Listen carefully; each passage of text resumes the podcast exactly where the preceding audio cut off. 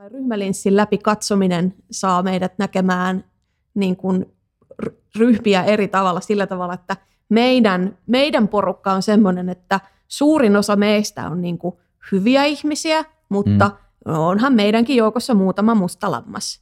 Mutta mm. sitten nuo muut, niin vaikka se olisi niin kuin objektiivisesti katsottuna ihan samanlainen ryhmä, niin sitten me nähdäänkin toisesta ryhmästä, että no, ne on pääasiassa niin kuin aika pahoja, huonoja, mm. laiskoja mm. ihmisiä, mutta on sielläkin muutama hyvä poikkeus. Tervetuloa kuuntelemaan Filosofian Akatemian podcastia. Keskustelemme työelämän murroksesta ja sen uusimmista ilmiöistä ja kutsumme sinut mukaan vallankumoukseen inhimillisemmän työelämän puolesta. Tämä on tiede, rakkaus, vallankumous.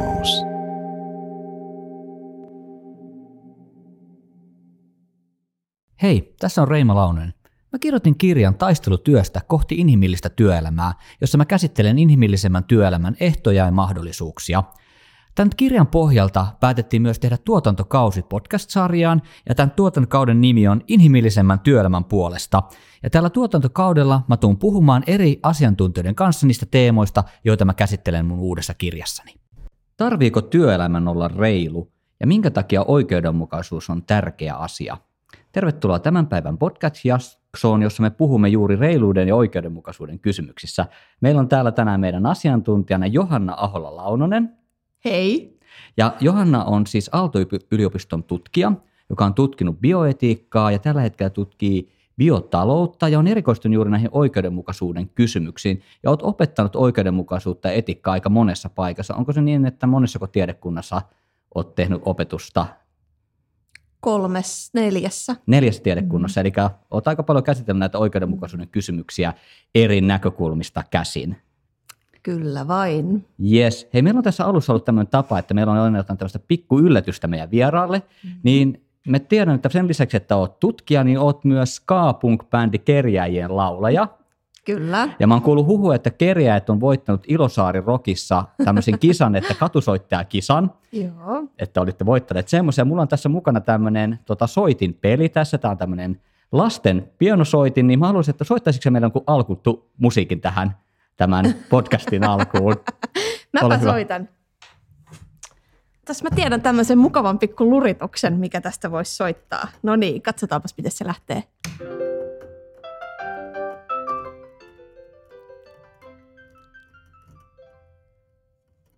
Oliko se mukava? No se oli loistava. Mä en osannut arvata, että sä osasit käyttää sitä noin loisteliaasti. Yes. Hei, mennään, mennään itse asiaan. Että, ja kiinnostaisi kovasti tietää tässä, että jos oikeudenmukaisuus on nostettu esille, jos työelämän reilusta puhutaan paljon, niin mistä siinä oikeudenmukaisuudessa on oikein kyse? Et kun monesti kuulee, kun oikeudenmukaisuudesta puhutaan, niin onko se niinku tavallaan tunne, että sä tunnet, että, että jokin asia on tosi niinku epäoikeudenmukaista tai että tuntuu pahalta, vai onko siinä sitten enemmän siitä vaan, että on olemassa tiettyjä näkemyksiä, mikä on oikea, oikea tapa toimia tai oikea toiminta?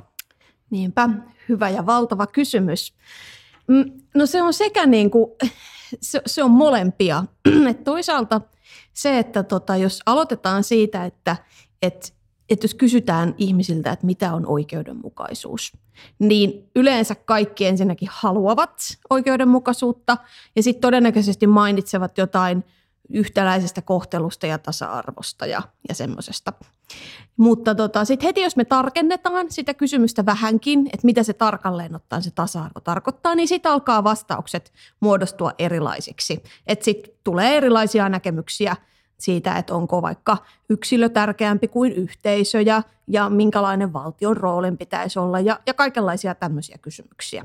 Mutta se sitten, miten miksi ihmiset vastaavat eri tavalla siihen, mitä se tarkemmin tarkoittaa, niin siihen vaikuttaa erilaiset taustaolotukset siitä, että mitä me pidetään, minkälaisena me pidetään ihmisluontoa. Onko ihminen luonnostaan hyvä vai paha vai ahkera vai laiska. Ja, ja sitten toisaalta, että minkälaisia arvoja on, on ihmisellä taustalla just vaikka yksilöstä ja yhteisöstä. Ja ja ne vaikuttaa siihen, että mitä kukin ajattelee oikeudenmukaisuudesta. Ja sitten näihin arvoihin tietenkin liittyy myös tunteet, että niin kun, mitä me niin kun, minkälaisia tuntemuksia ja minkä, niin, mitä, mitä, niin, mikä on niin tunteen ja arvon. Mm. Tunne ja arvohan tavallaan niin tulee jotenkin päällekkäin. Joo, ja tässä olisikin jatkokysymys, että tavallaan liittyen siihen, että että jos mä käsittin oikein, niin oikeudenmukaisuus ei ole puhtaasti vaan semmoinen, että sä pystyt tuntemaan, että meillä on joku tietynlainen, me aistimme, mm. että jokin asia on epäoikeudenmukainen, vaan siihen liittyy semmoinen, että sen pitäisi pystyä perustelemaan myös muulla tavalla kuin pelkästään vetoamalla omaan tunnekokemukseen. Niinpä, että useinhan niin tämmöinen yleisin ajatus oikeudenmukaisuudesta on myös se, että se on semmoista niin kuin intressien yhteensovittamista mm. ja kaikkien huomioon ottamista. Ja, ja sitten se, että ketä kuuluu kaikki kaikkiin ja pystytäänkö me tunnistamaan ne kaikki, ketkä johonkin tilanteeseen liittyy ja keiden mm. intressit pitäisi ottaa huomioon siinä tilanteessa. Tämä on hyvin mielenkiintoista työelämän näkökulmasta. Monesti kun työelämässä tehdään tämmöisiä työhyvinvointikysymyksiä, saattaa olla kysymyksiä oikeudenmukaisuudesta, jotka usein on sillä, että siinä kysytään, että koetko että sinua kohdellaan oikeudenmukaisesti. Se tulee tosi paljon tuntea kokemuksen kautta, mutta kuitenkin niissä aika harvoin sitten kysytään, että perustele, minkä vuoksi tämä sinun oikeudenmukaisuuden kokemuksesi on esimerkiksi relevantti, minkä takia muidenkin pitäisi kiinnittää siihen huomiota, vaikka mm. tosiasiassa onhan se tärkeää, että ihminen kokee tu- positiivisia tunteita, mutta se ei ole riittävä täydentämään sitä oikeudenmukaisuuden mm. vaatimusta. Niinpä ehkä on hyvä ottaa huomioon, että, että oikeudenmukaisuus on sinällään aika vaikea määritellä jotenkin tyhjentävästi tai sille, niin kuin perusteel, perusteellisesti, että no tämä se on. Mutta sitten toisaalta epäoikeudenmukaisuus on sellainen, että jos me kohdataan epäoikeudenmukaisuutta, niin sen niin kuin huomaa paljon helpommin. Ja hmm. paljon helpommin me tunnistetaan epäoikeudenmukaisuuden tuntemuksia kuin sit oikeudet, kylläpä tämä on oikeudenmukaista, niin paljon useammin tulee sellainen tunne, että kylläpä tämä on epäoikeudenmukaista. Ja sitten niin kuin, miksi me tunnetaan, mm. miten me tunnetaan, niin se on niin kuin yksi avainkysymys myös siihen, että mitä me sitten pidetään okay. epäoikeudenmukaisena. Eli voisi sanoa sieltä, että on helpompi juuri havaita ne asiat, jotka on epäoikeudenmukaisia, mm. mutta se oikeudenmukaisuuden rakentaminen on sitten paljon haastavampaa niin paljon haastavampaa määritellä. Mä...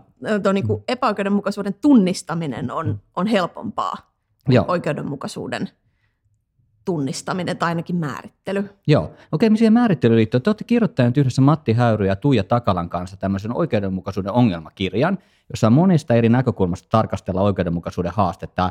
Tästä tulee tietysti heti esiin, että millä tavalla tämmöiset eri kontekstit vaikuttavat. Kuten sanoitte, siinä saattaa monenlaisia ajatuksia olla, että mikä on oikeudenmukaista. Niin kiinnostaisi kysyä näistä konteksteista ja sitten tietysti, että mitkä on erityisen tärkeää työelämän oikeudenmukaisuudessa.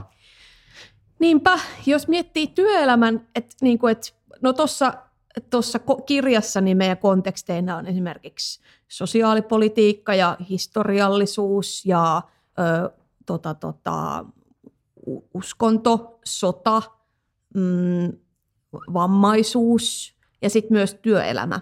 Ja jos me nyt mietitään työelämää jotenkin kontekstina, niin – se, mitä mä ajattelisin, että mikä sen erityispiirre on niin kuin oikeudenmukaisuuskysymysten kannalta, niin on, on se, että, että työelämä on jotenkin, tai mä ajattelisin, että se on, niin kuin, se on arkeen kuuluvaa, joka päiväistä, iso osa elämää, ja sitten työelämässä olevat valta- ja voimasuhteet on jotenkin hyvin henkilökohtaisia, niin kuin ihmisten välisiä – eikä niin kuin pelkästään rakenteissa mm. olevia, jotka on ennen kaikkea niin kuin sosiaalipoliittisissa kysymy- oikeudenmukaisuuskysymyksissä tärkeitä on rakenteet. Okay. Mutta työelämässä tavallaan, niin kuin, että kun puhutaan vaikka oikeudenmukaisesta johtamisesta, missä mm. tuossa kirjassakin puhutaan, niin tavallaan se, se on usein, että siinä on se, on se, on se esihenkilö ja sitten on se työntekijä ja he niin kuin kohtaavat mm jotenkin, että se on niin kuin ihmisten välistä. Okei, eli voisi sanoa sieltä, että jos me puhutaan yhteiskunnassa kontekstissa, niin oikeudenmukaisuus ei ole välttämättä aina niin henkilökohtaista. Se saattaa olla hyvinkin henkilökohtaista, mm.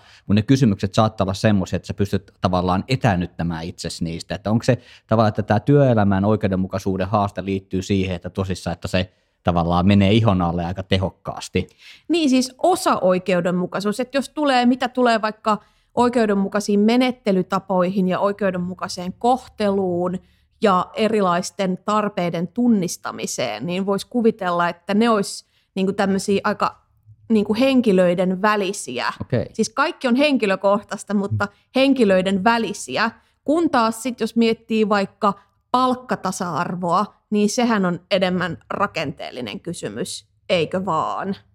Toisaalta sitten, jos puit, niin kuin tavallaan on niin kuin henkilökohtaisia palkanlisiä, joista neuvotellaan mm. niin kuin, niin kuin henkilöiden välillä, niin sittenhän se on, on taas niin kuin, niin kuin henkilöiden välistä. Mutta mä mietin, että työelämässä on hirveän paljon merkitystä sillä, miten ihmiset käyttäytyy Joo. toisiaan kohtaan ja kohtelee Okei. toisiaan. Mä Et, jotenkin ajattelisin tällä tavalla. Joo, toi on mielenkiintoinen siihen niin kuin oikeudenmukaisuuden, että mm. se tavallaan se kuitenkin, että tavallaan se konteksti on tietyllä tavalla, siinä on tietyt säädellyt asiat, minkä takia on erityisen tärkeää, että se tavallaan esimerkiksi käytöksen korostuminen mm. verrattuna siihen esimerkiksi yhteiskunnalliseen oikeudenmukaisuuteen, jossa tulee ehkä enemmän se arvot ja se Niinpä. tavallaan semmoinen syvä kokemus siitä. Ehkä. Joo. Okei, hei tämmöinen kysymys liittyen tässä. Monesti kun puhutaan epäoikeudenmukaisuudesta, joku esittää vaatimuksen, joka liittyy oikeudenmukaisuuteen tai epäoikeudenmukaiseen kohte, koht, kohteluun siihen, niin tulee sitten tavallaan, tavallaan saattaa sieltä taholle, joka tämä vaatimus on esitetty, niin tulee tämmöinen, että hän ottaa vastareyhtä, että tämä johtuu siitä, että sä olet vain kateellinen ja katkera minulle. Niin mitä mieltä saat tällaisesta tavallaan vastakkainasettelusta tai toimintatavasta, että jos joku nostaa tämmöiseen epäoikeudenmukaiseen liittyvä haaste ja siihen vastataan sitten tällä tavalla, että syytöksellä, että sinä olet vain kateellinen ja katkera, jota aika paljon itse asiassa huomaa tämmöisessä ihan julkisessakin keskustelussa. Niin, mä ehkä erottelisin, voitaisiko erotella niin kuin katkeruus ja sitten harkittu katkeruus okay. jollain tavalla. että tavallaan niin kuin voi tulla semmoinen ensimmäinen katkeruuden tunne – Mm. Ja siis katkeruuden tunteethan nyt on toki kaikille sallittuja. Mutta, tota, mutta sitten et, niinku kysymys, että mihin se katkeruus johtaa mm. ja onko se niinku perusteltua. Että et sitten mä tunnen katkeruutta, niin sitten niinku, että kuinka hyvin mä pystyn reflektoimaan, että niinku, että onko se kuinka niinku, tavallaan, että kuinka oikeutettua se katkeruus on. Tai siis katkeruuden tunnehan aina saa olla, tunteet on kyllä – kyllä ihmisillä on oikeus mm. niiden omiin tunteisiin, niin kuin joku sketsihahmo joskus sanoi. mutta, tota, mutta että tavallaan, niin kuin, että minkälaisia vaateita se, okay. se tavallaan aiheuttaa muille. Vaatiiko se katkeruus jotain toimenpiteitä? Ja jos se vaatii, niin sitten pitää ruveta harkitsemaan niin kuin sitä, että, että niin kuin minkälaisia syitä, että onko sen katkeruuden taustalla jotain niin semmoisia syitä, jotka alkaisi velvoittaa toisia tekemään Okei. jotain muutoksia. Mulla olisi tähän kysymys, mikä liittyy, kun puhuttiin tuosta esimerkiksi tästä palkkakysymyksestä, niin tämmöisessä tilanteessa voi käydä, että otetaan tämmöinen skenaario, että ihminen nostaa esimerkiksi toinen, jolla on pienempi palkka ja kokee, että hän te kuitenkin tekee paljon organisaatiosta tai jopa joka vertautuu ihmisellä on korkeampi palkka, niin saattaa nostaa sitten, että tämä on epäoikeudenmukaista, että mun palkkani on pienempi. Jos tämmöisessä tilanteessa toinen ihminen esimerkiksi nostaa vastasyyttä, että saat vaan kateellinen ja katkera mulle, että tavallaan, että, että miksi sä näet näitä tavallaan tässä tilanteessa, että tämä sun vaatimus johtuu vaan siitä sun kateellisuudesta, niin olisiko tämä tämmöinen, olisiko tämä tämmöistä harkittua kat, kat, katkeruutta, jossa tavallaan sä tietyllä tavalla marttyroit itse sen takia, että sä haluat niin toiselle te- tuottaa semmoisen tunnetilan, että hän ei uskalla tehdä tätä vaatimustaan. Mm ehkä se voisi olla hyvä esimerkki semmoisesta harkitusta katkeruudesta, joka on siis käsite, minkä mä juuri äsken keksin, mm-hmm. että et, ette varmasti löydä sitä mistään kirjallisuutta. Tai ehkä löydätte, mutta, tota, mutta et, tavallaan tossakin sitten mä, niinku, mä vielä erottelisin sen, että jos on vaikka saman työpaikan, jos on semmoinen työpaikka, jossa niinku palkat on jotenkin sillä tavalla niinku neuvoteltavissa, että on mm. mahdollista niinku nostaa ja laskea – niin kuin mm. palkkoja ja tasoittaa niitä, niin mm. sitten se on semmoista, niin kuin, se voi olla semmoista katkeruutta, joka vaatii niin kuin velvoittaa toisia toimimaan, mm. mutta ja jopa niitä yksittäisiä henkilöitä. Mutta sitten jos esimerkiksi vaikkapa, ö, sanotaan nyt vaikka, vaikka terveydenhuoltoalalla, että sitten niin vaikkapa lähihoitaja on katkera siitä, että lääkärillä on isompi palkka tai sairaanhoitajalla on mm. isompi palkka, niin tavallaan niin kuin se, se voi olla semmoista katkeruutta, joka vaatii niin kuin niitä rakenteita niin kuin kenties muuttamaan ehtoja, mm. mutta yksittäinen lähihoitaja tai sairaanhoitaja ei ehkä, ei ehkä ole reilua, että se on yksittäiselle lääkärille sitten niin kuin, niin kuin mm. nimenomaan sille lääkärille vihainen Joo. siitä, että se lääkäri saa enemmän palkkaa. Joo koska tota, tavallaan niin kuin nämä yksittäiset tahot ei juuri sillä hetkellä pysty tekemään Joo. sille asialle mitään. Joo, tämä on aika hyvä silta tähän seuraavaan kohtaan, mitä mä ajattelin kysyä, että jos me ollaan päästy jo vähän palkkakeskustelua siihen, että millä tavalla siihen saattaa vaikuttaa sekä henkilökohtainen että ihan niin kuin tavallaan yleinen rakenteelliset seikat, niin mitkä sun mielestä on räikeimmät epäoikeudenmukaisuudet, joihin meidän pitäisi puuttua työelämässä? Niin no, tässä on taas niin kuin vastauksia niin kuin sekä rakenteista että niin kuin henkilöiden välisyyksistä. Että kyllä mulle niin kuin ehkä ekana tulee mieleen just tämmöistä niin epätasa-arvoista kohtelua, just mm. niin kuin sukupuoli, ikä, etninen tausta, kenties ulkonäkö, temperamentti. On mm. niin kuin tämmöisiä piirteitä, missä niin kuin aika järjestelmällisesti syrjitään no, sekä rakenteellisesti että mm. niin kuin tavallaan henkilöiden välisesti, että tavallaan niin kuin, että, että tyypillisesti niin kuin on todettu, että jopa niin kuin tavallaan työhaastatteluissa, että jos haetaan vaikka johtotehtäviin, niin sit tietynlainen ulkonäkö ikään kuin, niin kuin antaa semmoisen mielikuvan, että no tässäpä on nyt dynaaminen mm. ja ahkera ihminen, mm. että tota, vaikka, vaikka siinä on kyse ikään kuin siitä, että tämmöiset esteettiset arvot ikään kuin valtaa alaa muiden, tunkeutuu toisten arvojen reviirille, mm. jota ei pitäisi pitäisi tehdä.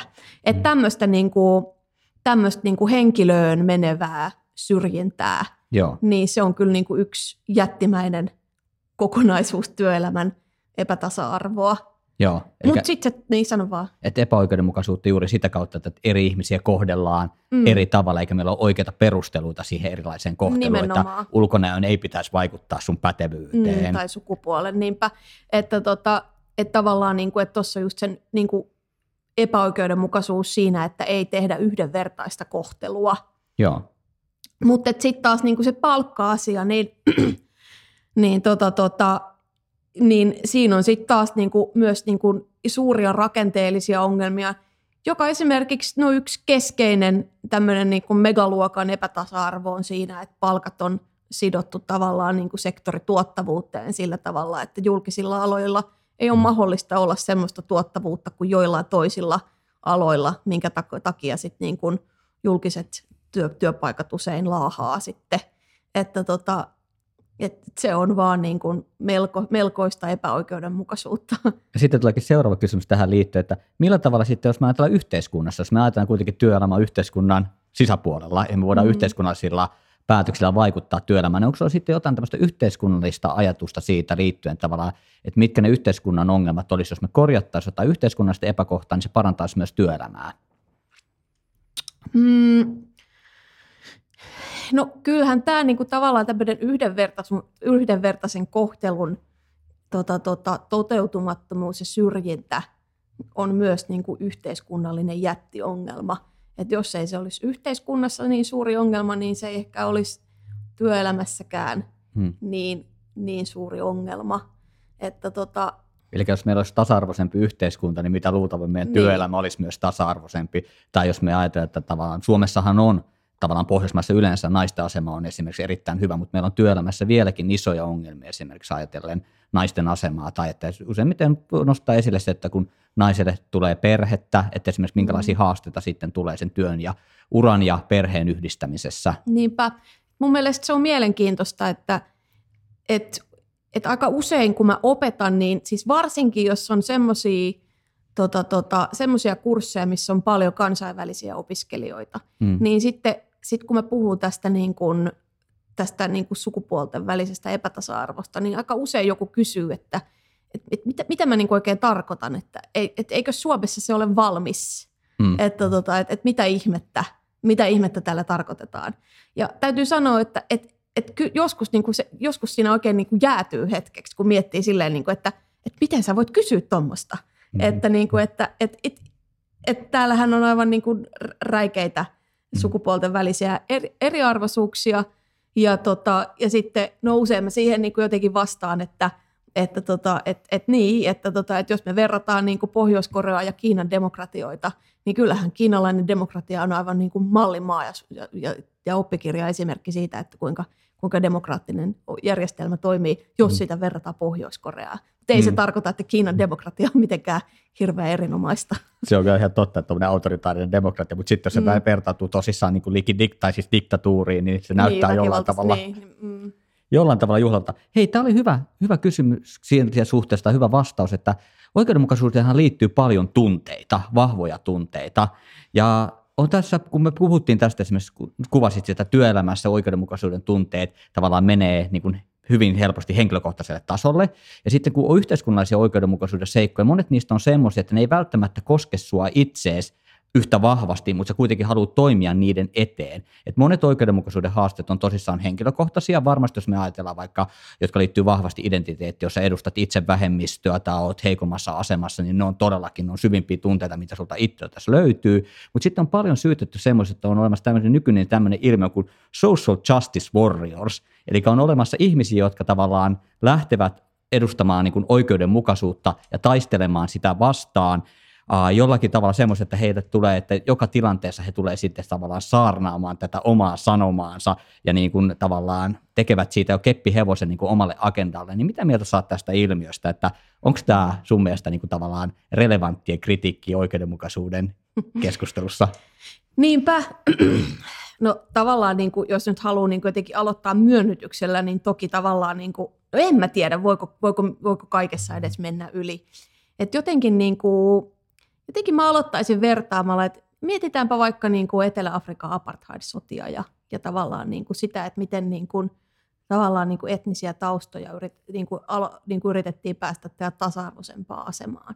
Mm. Että tavallaan, niin kuin, että et, et oltaisiko me niin kuin sanottu, että vaikka, että, että Nelson Mandela ja, ja niin kuin kumppanit, että vitsi kun niiden piti joka tilanteessa nillittää sinä sitä äänsanan käytöstä ja että rasittavaa touhua, että – että, niin kuin, että höllätkää nyt vähäsen.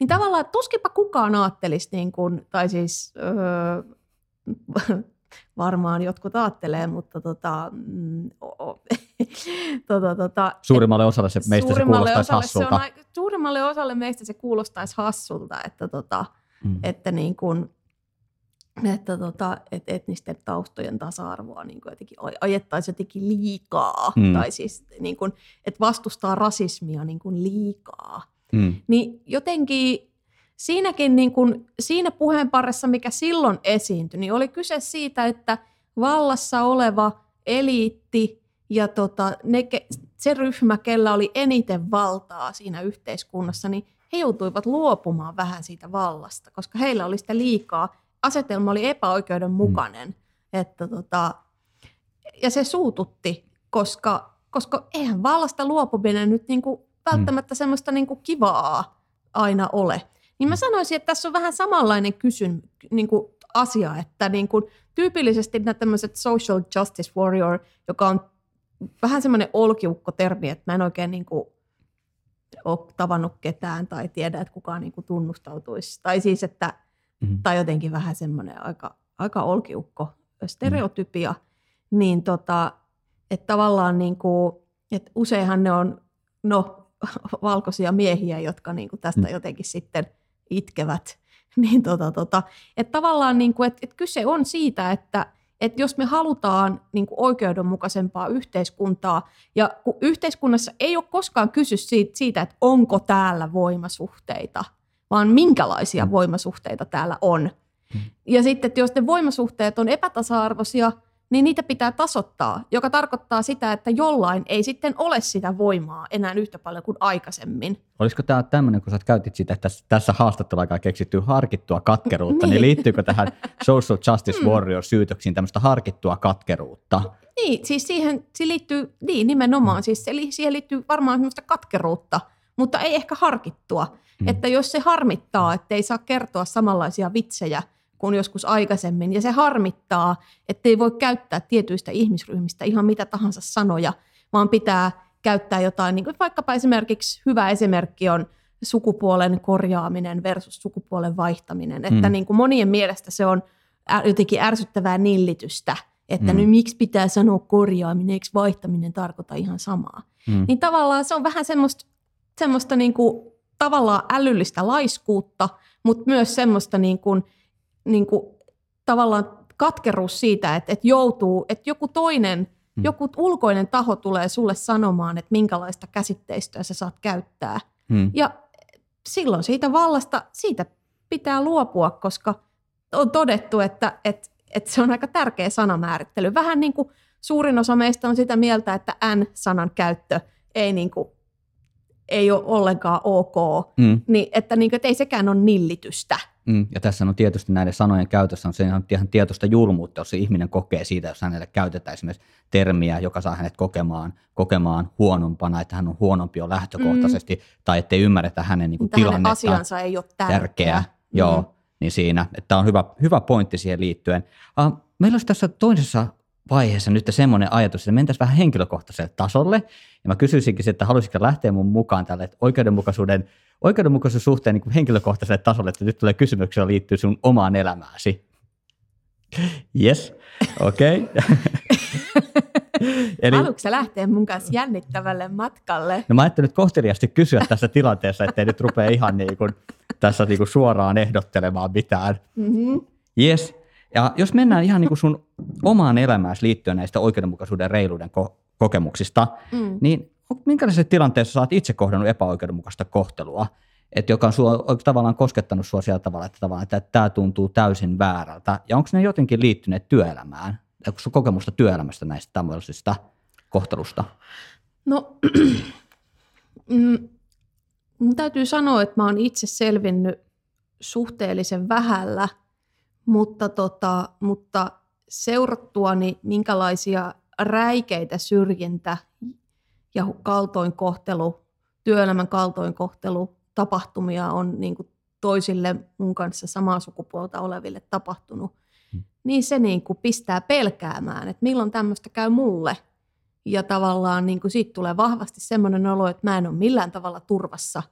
Ja tota, että, tota, että milloin, milloin tämmöistä tapahtuu mulle. Esimerkiksi vaikka niin kuin akateemisella uralla yksi niin kuin hyvin tyypillinen esimerkki on vaikkapa se, että, että jos niin kuin henkilöt, joilla toisella on naisen nimi ja toisella miehen nimi, julkaisee yhdessä, niin sitten ö, sille miehelle, kun hänen julkaisuluetteloa katsotaan, niin sitten ihaillaan, että on hyvät yhteistyötaidot, että on, osaa yhteisjulkaista tosi paljon. Mutta sitten kun katsotaan naisen julkaisuluetteloa, niin sitten todetaan, että miehen, miehen siivellä on, tämmöisen mieshenkilön siivellä on, on, on niinku saanut julkaistua näin paljon. Hmm. Että tavallaan niin kuin, ja, ja sitten just kat- katsotaan niin kuin, niin kuin tavallaan sitä, että että minkä nimisiä henkilöitä palkataan, niin kyllä ne on miehiä aika enimmäkseen. Hmm. Ja, tota, tota, ja keitä valitaan shortlistauksille erilaisissa tehtävän täytöissä. Ja tota, tota, öö, keitä hiljennetään, Hmm. keitä kuunnellaan, keitä pidetään niin kuin tavallaan samat asiasisällöt voi olla puheissa, mutta toista pidetään asiantuntijana ja kantaa ottavana ja toista pidetään suunnilleen ärsyttävänä akkana. Joo. Niin tota, tota, että kun tämmöistä niin katsoo niin kuin päivittäisellä, viikoittaisella, niin kuin kuukausittaisella tasolla, niin tota, kyllä se aika niin kuin epävarman työelämäaseman itsellekin saa aikaiseksi. Mä tiedän, että sä oot puhunut tästä niin kuin mielenkiintoisella tavalla siitä, että millä tavalla erilaisessa ikävaiheessa esimerkiksi niin kuin sukupuoli vaikuttaa siihen, kuinka sua kohdellaan. Että Mm. esimerkiksi sä oot itse puhunut sitä, että nuorena naisena sua kohdeltiin eri tavalla nyt, kun Joo, sä alat niinpä. lähestyä 40. Että tavallaan niin kuin, että mulla on ollut, ollut just vahva niin kuin semmoinen kutina, semmoinen Mm. mm. hiljainen kutina siitä, että, että kun on niin kuin aika tämmöinen niin kuin räväkkä puhuja, niin silloin kun on ollut silleen, silloin kun on ollut, niin kuin, no pitämättä sanoisin, alle 30, niin tavallaan, niin kuin, että aika niin kuin melkein, mi, mi, minkälaisissa tahansa yhteyksissä on ollut enemmän semmoinen, niin kuin, että, no, että onpa kiva, kun hän on räväkkä. Hmm. Mutta sitten kun niinku alkaa tulla vanhemmaksi, niin sitten muuttuuko sitä uhkaavammaksi tai jotenkin siis, että mikä siinä on, mutta yhtäkkiä niinku, sit alkaakin tulla tämmöistä, niinku, Olis- Olisiko niin kuin se termi on mansplaining, se on erinomainen termi, Mm. termi ja se todellakin kuvaa sitä. Myös mä oon kokenut sitä, että tota, joissain tilaisuuksissa, että tota, et, et yhtäkkiä mun puheenvuorolla ei ollutkaan niinku merkitystä. onko siinä semmoista tällä, jos sanoo tältä karkeasti, että ajatellut, että aikaisemmin sä oot ollut kiva maskotti mm. ja Mm. nyt susta on tullut kilpailija. Aivan, se voi hyvin olla nimenomaan.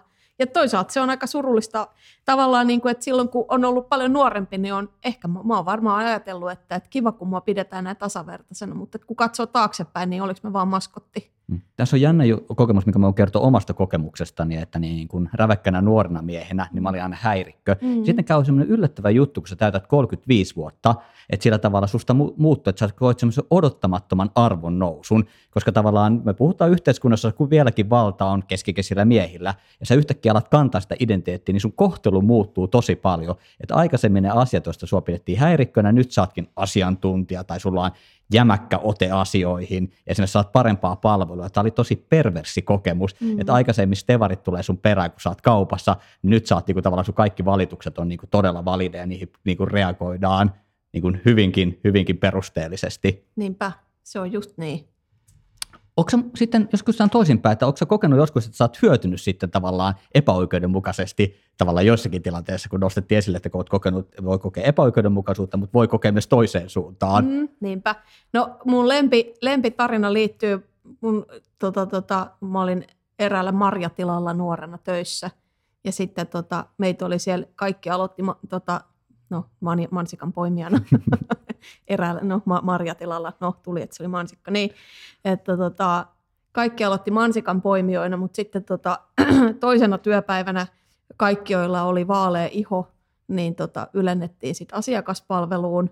Ja, ja sitten tota, ja sit vielä sitten varmaan toisena vuotena, kun mä olin siellä töissä, niin mä niin kuin, tavallaan niin kuin, kuulin, kuulin, kun sitten sanottiin, niin kuin, että, että joo, että tuolla toisella, siis oli markka-aika, niin mä en nyt näitä summia, mutta siis hänellä oli siis merkittävästi huonompi palkka kuin mulla.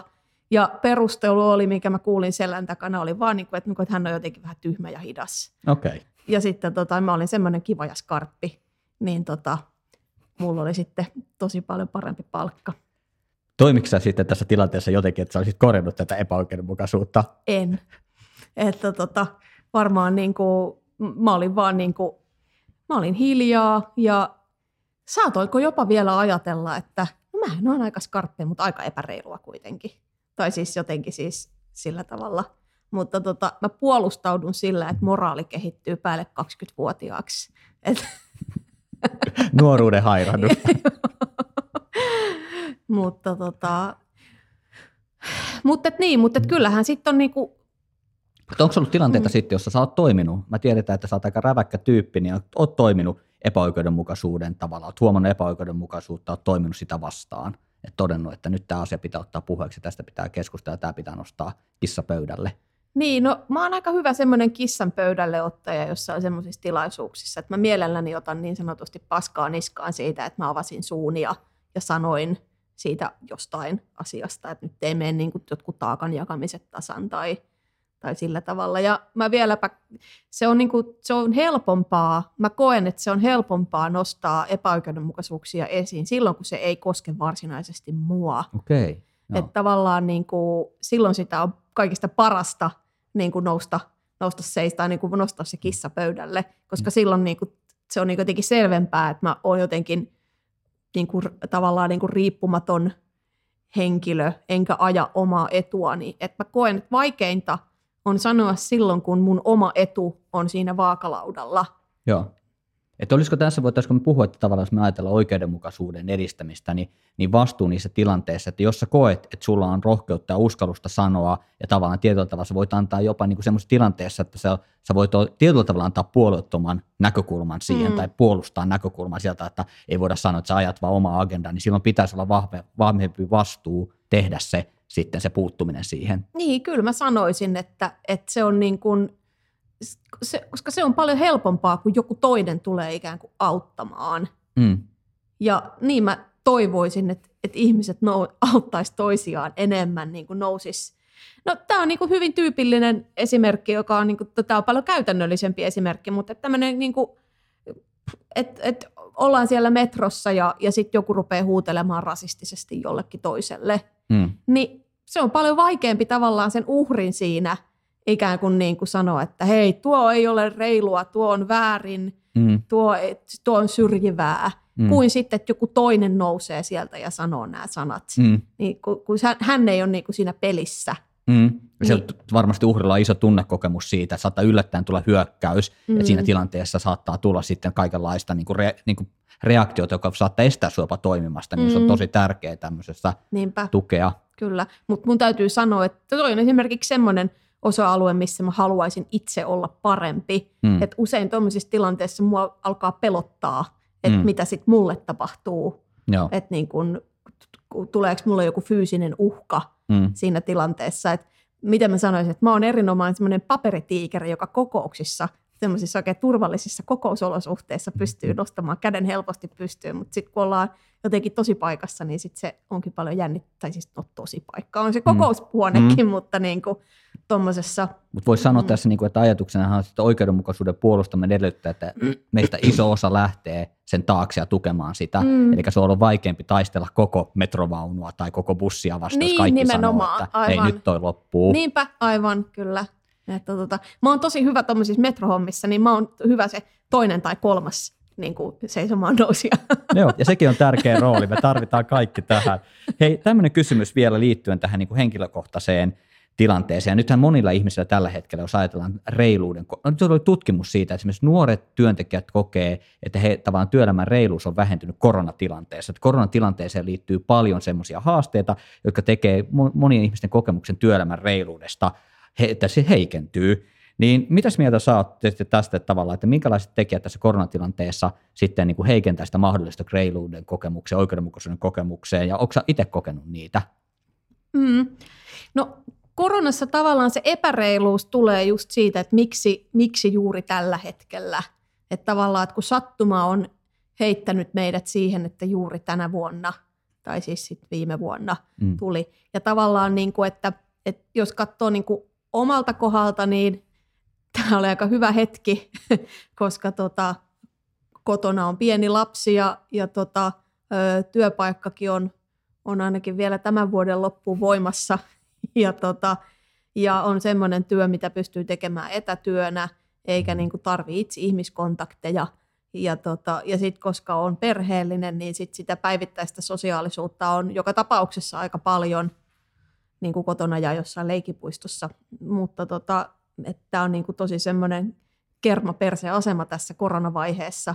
Mm. Että sit, jos on niin kuin, ja just, että esimerkiksi jos miettii vaikka, että olisi aloittamassa väitöskirjaa, ja, tai, siis, tai siis laajemmin työelämän mm. kannalta, että jos on semmoisessa kohdassa työelämässä, että juuri nyt se verkostoituminen olisi tosi mm. tärkeää. Juuri nyt niiden tukihenkilöiden – niin kuin tapaaminen ja, ja, ja semmoiset sosiaaliset kontaktit olisi tärkeitä, niin onhan se ihan törkeen mm. niin kuin epäreilua, että, tota, että että se iskee just tällä niin, hetkellä. se iskee just tällä hetkellä. Mutta sitten on hyvä kysymys, että onko se niinku, tavallaan niinku epäoikeudenmukaista, koska, niinku, koska tämä oli ikään kuin niinku sattuman kautta, että se tapahtui nyt. Mm. Niin se on niinku hyvä kysymys, että onko tämä niinku oikeudenmukaisuuskysymys mm. niinku niin kuin korona. Joo. Mut, ja sikäli se ei ole, että se oli niin kuin sattuma, mihin ei voitu vaikuttaa, paitsi tietenkin, mm. jos lähdetään miettimään pandemian levinneisyyden. Ehkä ei mennä niin syvälle. Okay, selvä. mutta tota, mutta et miten niitä sitten niinku korjataan, mm. niin se on niinku mitä suurimmin oikeudenmukaisuuskysymys. Mutta myös se, että miten nämä taakat jaetaan. Mm. Esimerkiksi just se, että ö, nuoret ei saa, tai että, niin kuin, että keiden sosiaalisia kontakteja pystytään rajaamaan parhaiten, niin mm. ne on niin kuin nuoret mm. pääasiassa ja, ja tavallaan niin kuin semmoiset niin kuin julkiset palvelut. Mm. Ja sitten kuitenkin saa mennä laulamaan karaokea niin paljon kuin sielu sietää. Tai siis niin kuin... ja tämä on hyvä kysymys. Mä, mulla on eräs kollega, jolla puhuu, hänellä on parikymppisiä niin kuin lapsia, joilla on alkamassa juuri opiskelut. Hän mm. sanoi, että tämä on täysin kohtuuttoman julmalta tuntuu sanoa heille, että teillä ei oikeutta sosiaaliseen elämään, seurustelut on alkamassa, opiskelut on alkamassa, että tässä, ja hän itse totesi, että jos hän olisi ollut kaksikymppisenä, niin hän olisi noudattanut rajoituksia yhtään, mm, että niinpä. tavallaan miten tämä is, iskee, tunnistan sen myös, että nelikymppiselle ihmiselle ei välttämättä ole samalla tavalla halua olla tuolla yökerhoissa, kun ei jaksaisi vaikka olisi korona-aikakaan. Niin. Niinpä, aivan. Että tavallaan niin kuin, että se ei ole oikeudenmukaisuuskysymys, että se iski juuri nyt, juuri mm. tietyille henkilöille, tai siis, tai siis kaikille henkilöille, mutta se on, että miten se taakka jaetaan. Mm. Ja se ei selvästikään jakaudu nyt oikeudenmukaisesti, koska osalla, osa, mm. osa väestöstä niin kuin, saa kokoontua enemmän ja osa työpaikoista, tai siis osa, mm. osa sekt- yhteiskunnan sektoreista saa enemmän tukea. Että jos miettii vaikka, että kuinka paljon on tuettu joitain öö, työelämän sektoreita versus sit vaikkapa kulttuuriala, kulttuuri- ja mm. tapahtuma-ala, joita on tuettu aivan äärimmäisen vähän, ikään kuin vaan niin kuin kulttuuri ja elämä voisi vaan niin jotenkin mm. deletoida. Mm. Niin, tota, tota, niin se on sitten taas niin kuin räikeä epäoikeudenmukaisuus. Ja on hyvä pointti siinä. Meillä on esimerkiksi puhutaan tästä etätyöstä ja Suomessahan on mun käsityksen mukaan maailman korkeimmat prosentit, missä ihmiset on etätöissä, mutta kuitenkin meillä on todella paljon työntekijöitä, jotka ei voi tehdä etätyötä. Hehän tietysti altistuu enemmän näille tota, koronariskille ja vastaavaa muuta, että näitä löytyy paljon. Uh, musta oli mielenkiintoista vielä tähän palata pikkasen siihen puhut, että sulle tämä on korona-aika ollut helpottanut työntekoa, koska itse on törmännyt tässä, kun on paljon puhunut ihmisten kanssa, tehnyt näitä etävalmennuksia, monet on sanonut, että perheen ja työn yhdistäminen on tosi vaikeaa, että mä voin paljastaa sen verran, että mä meinasin viime keväänä mennä itse burnouttiin, kun yhdisti siinä tavallaan, kun lapsi oli kotona ja yritti tehdä siinä ohessa töitä, että tavallaan, mitäs mieltä sä oot niin tästä tavallaan perheellisten asemasta sitten, että se on vaikka kaksipiippunen kuitenkin? Niin, no se on kaksipiippusta, että, että perheellisillä on plussaa se, että, että se sosiaalisuus, sosiaaliset kontaktit pysyy niin kuin yllä eikä ole yksin, mm. mutta sitten töiden teko on, on vaikeampaa. Mm. Mutta sitten, tota, mut sitten taas perheettömillä mm. on enemmän yksinäisyyttä, mutta työnteko mm. on, on helpompaa. Niin se on ihan totta, että tavallaan monet, jotka on sitten yksin kotona, että työtä on hirvittävän helppo tehdä, mutta mm. sitten siihen menee kaikki aika ja tässä taas näkee aika muista joustamista tämä oikeudenmukaisen asian löytäminen, että miten me yhteensovitetaan nämä palaset fiksulla niin. tavalla. Ja siihen liittyen mä haluaisin tässä lopuksi mennä sitten miettimään, että jos me ajatellaan, että oikeudenmukaisuus ja reiluus on tärkeää asiaa inhimillisen työelämän kannalta, niin miten me voitaisiin edistää sitä? Että mitkä sun mielestä olisi, minkälaiset asiat voisi vahvistaa työelämän reiluutta ja oikeudenmukaisuutta? Että mitä Johanna Ahola Launonen tekisi? niin, mä palaisin siihen, niin kuin, siihen, että miten miten me koetaan oikeudenmukaisuus ja se, että, että kuinka paljon meidän kaikkien ajattelua hallitsee se, että me ajatellaan, että on me ja muut. Mm.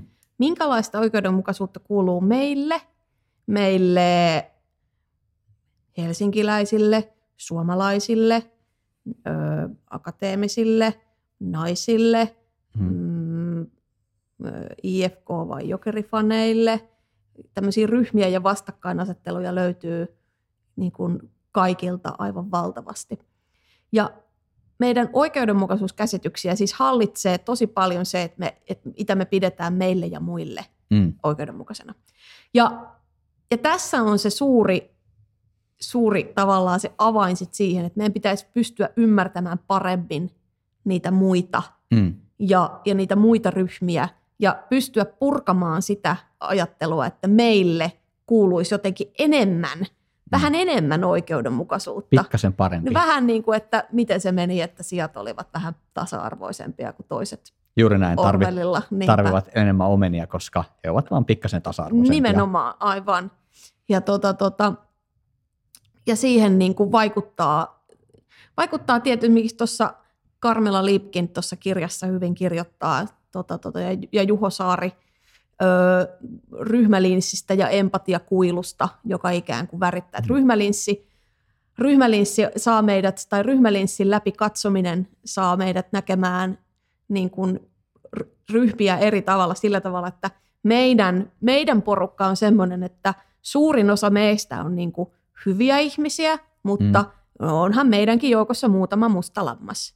Mutta mm. sitten nuo muut, niin vaikka se olisi niin kuin objektiivisesti katsottuna ihan samanlainen ryhmä, niin sitten me nähdäänkin toisesta ryhmästä, että no ne on pääasiassa niin kuin aika pahoja, huonoja, mm. laiskoja mm. ihmisiä, mutta on sielläkin muutama hyvä poikkeus. Mm. Niin tavallaan että tai ryhmälinssin läpi katsominen saa meidät näkemään niin kuin ryhmiä eri tavalla sillä tavalla, että meidän, meidän porukka on sellainen, että suurin osa meistä on niin kuin hyviä ihmisiä, mutta mm. Onhan meidänkin joukossa muutama musta lammas.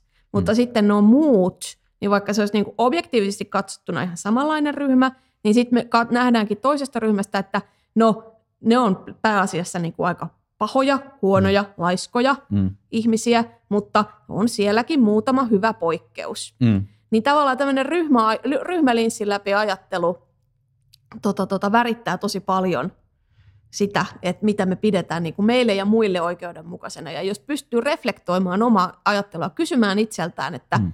jos huomaa itseltään niin jotenkin stereotypisoivaa ajattelua toisista, katson, vaikuttaako ryhmälinssi nyt mun ajatteluun.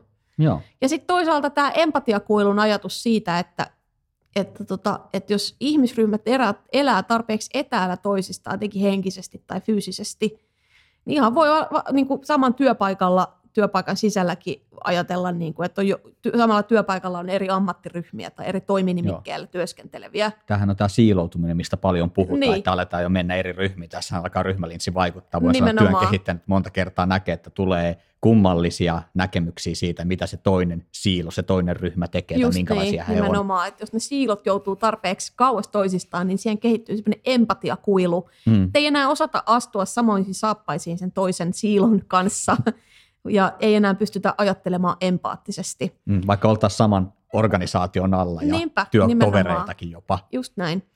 Että tavallaan, että sit jos, jos huomaa ajattelevansa toisesta ihmisestä, niin kuin, että, että miksi toi tekee noin, hmm. niin sitten niin pitäisi pysähtyä kysy, kysymään itseltään, että mitä voi olla, mitä kaikkea voi olla semmoista, mitä mä en nyt ymmärrä ton ihmisen taustasta, no. olosuhteista, työnkuvasta, hmm jotka vaikuttaa siihen, että mä ajattelen siitä tällä okay. tavalla niin kuin syrjivästi kenties.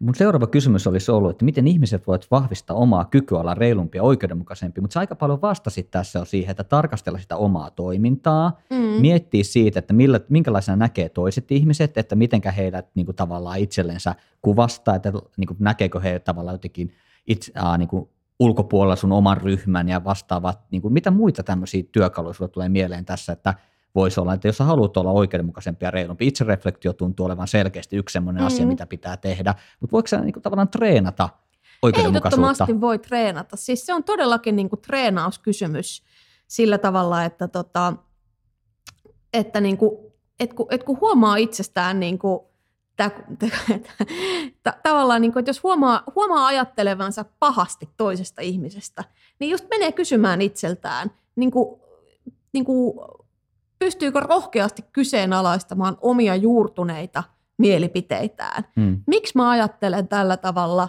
ja että ajatteleekohan toi toinen ihminen todella hmm. näin, kun mä ajattelen. Hmm. Ja miten mä voisin saada lisää tietoa tuon ihmisen ajattelusta niin, että mä pystyisin ymmärtämään hmm. sitä paremmin. Tämä on mielenkiintoista, sosiaalipsykologiassa on tutkittu sitä, että oikeudenmukaisuus kehittyy sitä kautta, että ihminen pääsee keskustelemaan eri näkökulmista näistä oikeudenmukaisuuden kysymyksistä. Se edellyttää avointa dialogia sitä, että eri näkökulmat pääsee pääsee esille. Että tavallaan, että mitä enemmän me kohdataan oikeudenmukainen kysymyksiä, mitä enemmän me päästään pohtimaan juuri eri toimijoiden kanssa sitä, niin sen paremmin pystytään ymmärtämään sitä monimuotoisuutta, monimutkaisuutta, mikä liittyy siihen, mm. että mikä on oikeudenmukaista, mikä on reilua. Niinpä. Tästä tulee mieleen just semmoinen hyveettinen ajatus siitä, että, että et, et hyve, hyveellinen elämä leviää niin, että et ihmiset opettavat toisilleen hyveellistä ajattelua ja ja, ja ikään kuin yhteisö kasvattaa. Niin mm. tavallaan niin kuin, mitä useampi ihminen, tota, tota, niin kuin, kun tämmöinen call-outtaaminenkin on mm. niin kuin, vähän niin kuin semmoinen, usein tuntuu, että vähän semmoinen niin kuin, herättää ärsytystä usein se sana silleen, että, että sanotaan, että, että hei, että mun mielestä toi ei ollut ok mm. sanoa tuommoista vitsiä tai huomautusta. Eli call out tarkoittaa sitä, että sä huomautat jostakin asiasta. Niin, että oli... jos joku kertoo vaikka rasistisen vitsin jossain Joo. vaikka työpaikalla, sille ha ha ha, mm. niin sitten tota, et sen sijaan, että kaikki kohteliasti hymisee mm. siinä mukana, niin, niin sitten joku onkin niin rohkea, että uskaltaa sanoa sille, että et hei, että et mua ei kyllä oikeastaan naurattanut toi, koska toi vitsi oli rasistinen, mm. ja, ja, ja se tavallaan ylläpitää aja, niin kuin semmoista käsitystä, että et, et rasismi on semmoinen hassu asia ja, mm. ja eri etnisille taustoille tai ihmisryhmille voi niin kuin naureskella. Mm.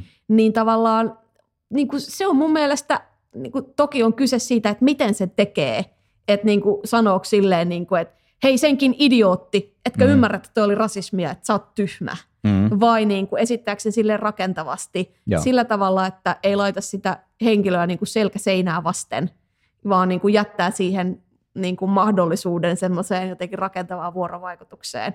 Joo. Mutta, tota, mutta et, tavallaan, että mitä enemmän ihmiset tavallaan niin kuin puuttuu tavallaan olemassa oleviin käytänteisiin ja kannustaa toisiaan jotenkin silleen ymmärtävämpään vuorovaikutukseen, niin kyllä mä luulen, että se leviää. Että tavallaan, että mitä, mitä enemmän kuulee semmoista puhetta, niin sitä he, helpompi sitä on itsekin helpompi toistaa. Okei. Vain jo tuommoinen tiivistys tähän, että, niin kuin tavallaan, että oikeudenmukaisuus lähtee siitä, että jokainen lähtee sitä itse rakentamaan ja uskaltaa tehdä niitä, että puuttuu asioihin, jotka on epäoikeudenmukaisena kokea. Se keskustelu on myös tosi tärkeää, vaikka ei ole, kaikki esimerkit ei ole räikeitä, niin saattaa olla ihan hyvä käydä lävite sitä pienemmissäkin tapauksissa, jos on pientä tunnetta siitä, että tämä asia saattaisi olla epäoikeudenmukainen. Totta. Ja vielä viimeinen vinkki, että näitä kommentteja usein niin kuin tavallaan niin kuin kannattaa esittää semmoisessa kysymysmuodossa – Mm. Että, niin kuin, että, että, niin kuin, että, että, että hyvä kysymys voi olla niin kuin arvokkaampi kuin tuhat faktaa joskus. Että niin kuin, hei, että oliko toi sun mielestä niin ja näin? Tai että, mm. että, että, että mitä mieltä te olette, oliko tämä näin ja näin? Joo. Hei, meillä on ollut tässä lopussa semmoinen tapa, että me annetaan vinkkejä kuulijoille, että mitä, tavallaan, mitä voisi olla jatkotutustumisina tästä aiheen teemalta, että mistä jos nyt kiinnostu siitä, että no mä haluaisin oppia lisää, että reiluudesta, oikeudenmukaisuudesta, mitkä tekijät siihen vaikuttaa ja millä tavalla voisi, niin kuin tätä kun me puhuttiin, että kannattaa tutustua siihen oikeudenmukaisuuskeskusteluun, sitä kautta kun sä pohdit näitä kysymyksiä, kehität omaa taitoa, niin mikäs, mitä suosituksia sulla olisi ihmisille, että mihinkä, minkälaiseen materiaaliin kannattaisi tutustua? Että sulla ensimmäisenä suosituksena – mitä Johanna Ahola Launen suosittelee, on Eddie Murphy-elokuva Trading Places, joka on loistava elokuva siitä, että miten tota, että mikä tekee ihmisestä menesty, menestyneen ja rikkaan. Onko se niin kuin, jotenkin niin kuin, onko se henkilö itse vai, vai ympäristö ja olosuhteet. Mahtavaa. Suomeksihan tämä elokuvan nimi on Vaihtokaupat. Vaihtokaupat, kyllä. Se on hieno viihteellinen esitys tästä asiasta, mutta saanko mä antaa myös semmoista tutkimuskirjallisuusvinkkejä Saat, tähän? sä sa, saat antaa tässä, mä annan tässä sulle tota päälle heitän toisen tästä tältä omalta puoleltani, ja se on suosituksena on täällä Pohjan tähden alla, joka mun mielestä tiivistää aika hyvin sitä, että minkälaisena se kokemus tuntuu epäoikeudenmukaisesta ihmisestä. Että täällä Pohjan tähden allahan kritisoidaan paljon siitä, kun oli sata vuotta sisällissodasta, että, että kuinka historiallisesti tavallaan ne faktat on kunnossa. Ja tämä on tavallaan aika omituinen juttu, koska kyseessähän on fiktioteos, eli ei ole kirjoitettu oikeista ihmistä tarinaa, mutta ne kokemukset, mitä heillä ihmisillä on, että jos haluaa päästä tutustumaan siihen, että millä tavalla ihmisen kokemus epäoikeudenmukaisuudessa näyttäytyy tavallaan ihmisen sisältä, miten sieltä alkaa kummuta tavallaan semmoinen tavallaan vahva, vahva kapina sitä vastaa, kokemus siitä, että tälle pitää tehdä jotain, niin täällä Pohjan tähden alla antaa hyvää työkalua siihen. Kyllä. Mikä on seuraavana suosituksena? Seuraavaksi mä ö, suosittelen Juho Saaren kirjaa Huono-osaiset, joka on Joo. erinomainen teos et, niin kuin yhteiskunnallisesta eriarvoisuudesta ja sen syistä.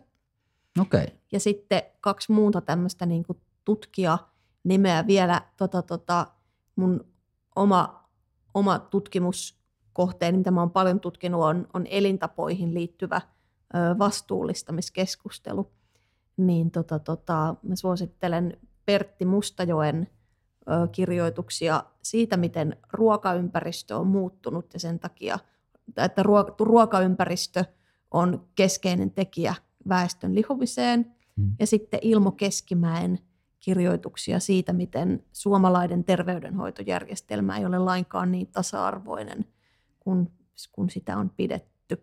Okei aika hyvät siinä tulee sekä ruokailuun että terveyteen. Ihan mennään perusasioihin ja niihin liittyviin oikeudenmukaisuuteen. Kyllä. Mä haluaisin antaa sitten loppuun tämän viimeisen suosituksen viihteellisemmän suosituksen siitä, että tavallaan millä tavalla oikeudenmukaisuus, kun puhuit paljon, että call outista ja rohkeutta olla oikeudenmukaisuus, niin mä suosittelen tällaista hopeanuoli anime-sarjaa, jossa koirat taistelevat hirvittävää akakapuuttokarhua vastaan, joka mun mielestä tiivistää hyvin sen, että mitenkä tavalla oikeudenmukaisuuden puolesta kannattaa taistella, mitenkä siihen liittyy semmoinen, että he toteavatkin siinä, että tärkeämpää kuin olla esimerkiksi voimakkain mahdollinen koiralauma koko Japanin saarella, niin tärkeämpää on taistella sitä pahuutta vastaan, mitä tuo hirviökarhu tuottaa.